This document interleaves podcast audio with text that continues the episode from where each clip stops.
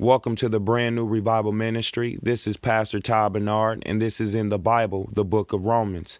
And today we're going to get a little bit of better understanding of the book of Romans, and we're going to look at the life of Paul, and we're going to take a brief look at what we have already studied, which is in Romans 1:16 through 19. Uh, let's begin.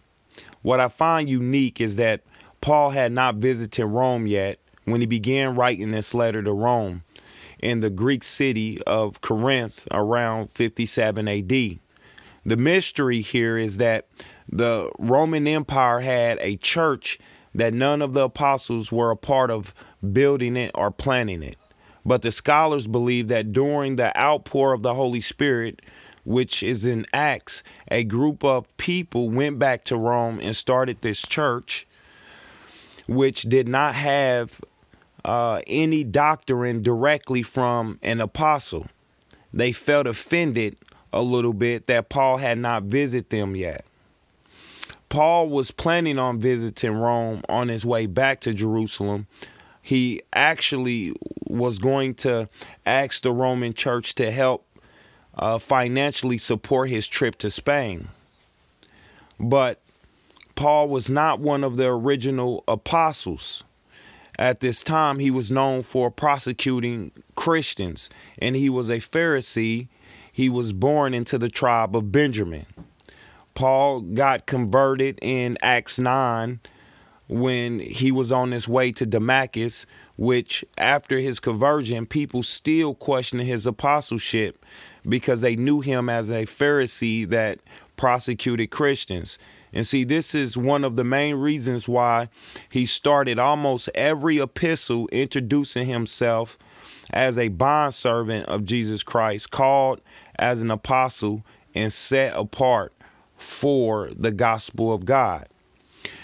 During Paul's life, he planted tons of churches and he also went on three missionary journeys, but some will say four. And during this time of Paul's writing this letter in Corinth, he encountered all sorts of situations, people, and practices.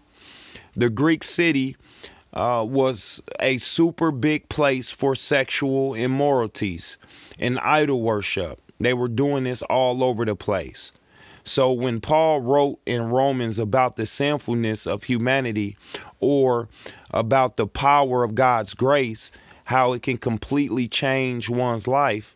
He knew that from which he spoke because it played out before his eyes every single day.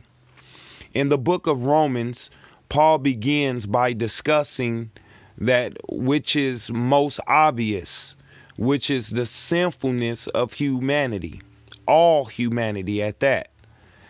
Uh, he goes on to say, all people have been condemned due to our rebellions against God. And God's wrath from heaven is being revealed against all ungodliness and unholiness. But God sprinkles us with his grace, offering us justification, which means being made right with God by faith in his son Jesus Christ, by the atonement sacrifice that Jesus shed his blood on the cross and paid the full penalty of our sin with his death. And then he gave us hope and faith of salvation because of his resurrection. His resurrection is what sealed the deal. That's what made Jesus God to everyone. When he came back, everyone believed that he was God when we are justified by God, we receive redemption or salvation because we know that his blood cover our sins. But Paul makes it very clear that the believer's pursuit of God does not stop when they obtain salvation, but it continues as each of us are sanctified and made holy as we persistently continue to follow and obey Jesus Christ. So we started in the book, the book of Romans, well, in the Bible, the book of Romans, uh, beginning with Romans 1:16. This is uh, Paul's PhD of thesis for Christianity. In this verse, he explains that Paul boldly says he is not going to be ashamed of the gospel. We explain that the gospel is nothing to be ashamed of because it is the death, burial, resurrection of Jesus Christ, which is the power of God to change people's lives. When you read when you read Acts, it is clear that the gospel changed lives. For example, Paul, like I said earlier, was a prosecutor of the Christians. He was a Pharisee, he was a murderer, and he had such a hate for Christians before he got converted. But when Jesus sprinkled him with grace, he had the power that he needed to change uh, his life around. They should give us, um, with this, because of Paul's life, this should give us confidence that the gospel is the power of God, first to the Jews, because Jesus came from the Jew bloodline of David. Then to the Gentiles, and the Gentiles is anyone that is not a Jew. Then we went to Romans 117 where we learned that this power of God is given to us through faith from first to first.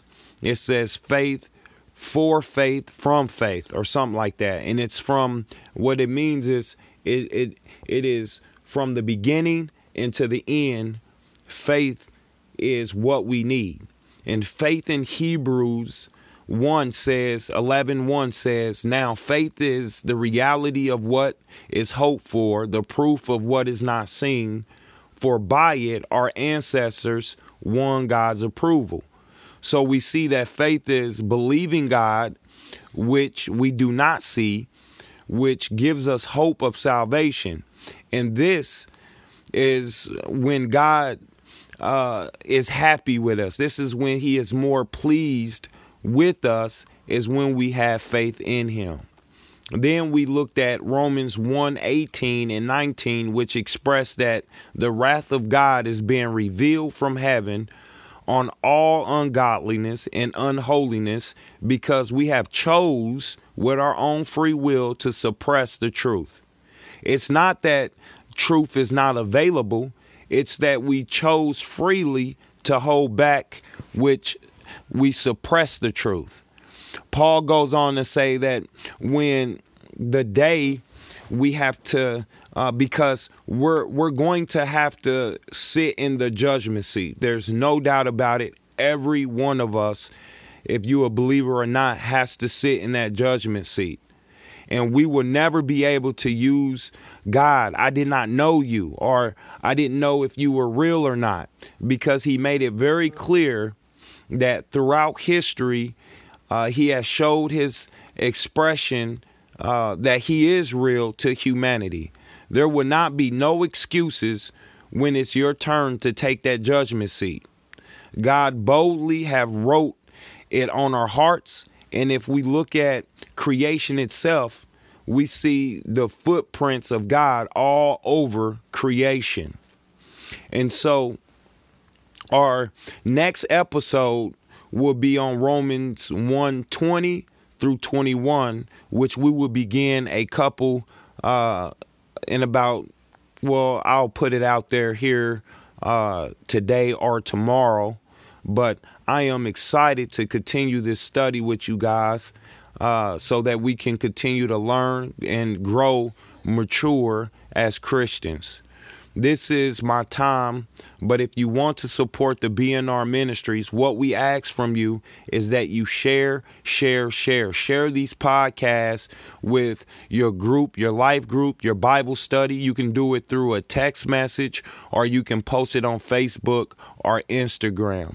And again, this is Pastor Todd Bernard, and this is my time. You guys have a blessed day and a blessed week.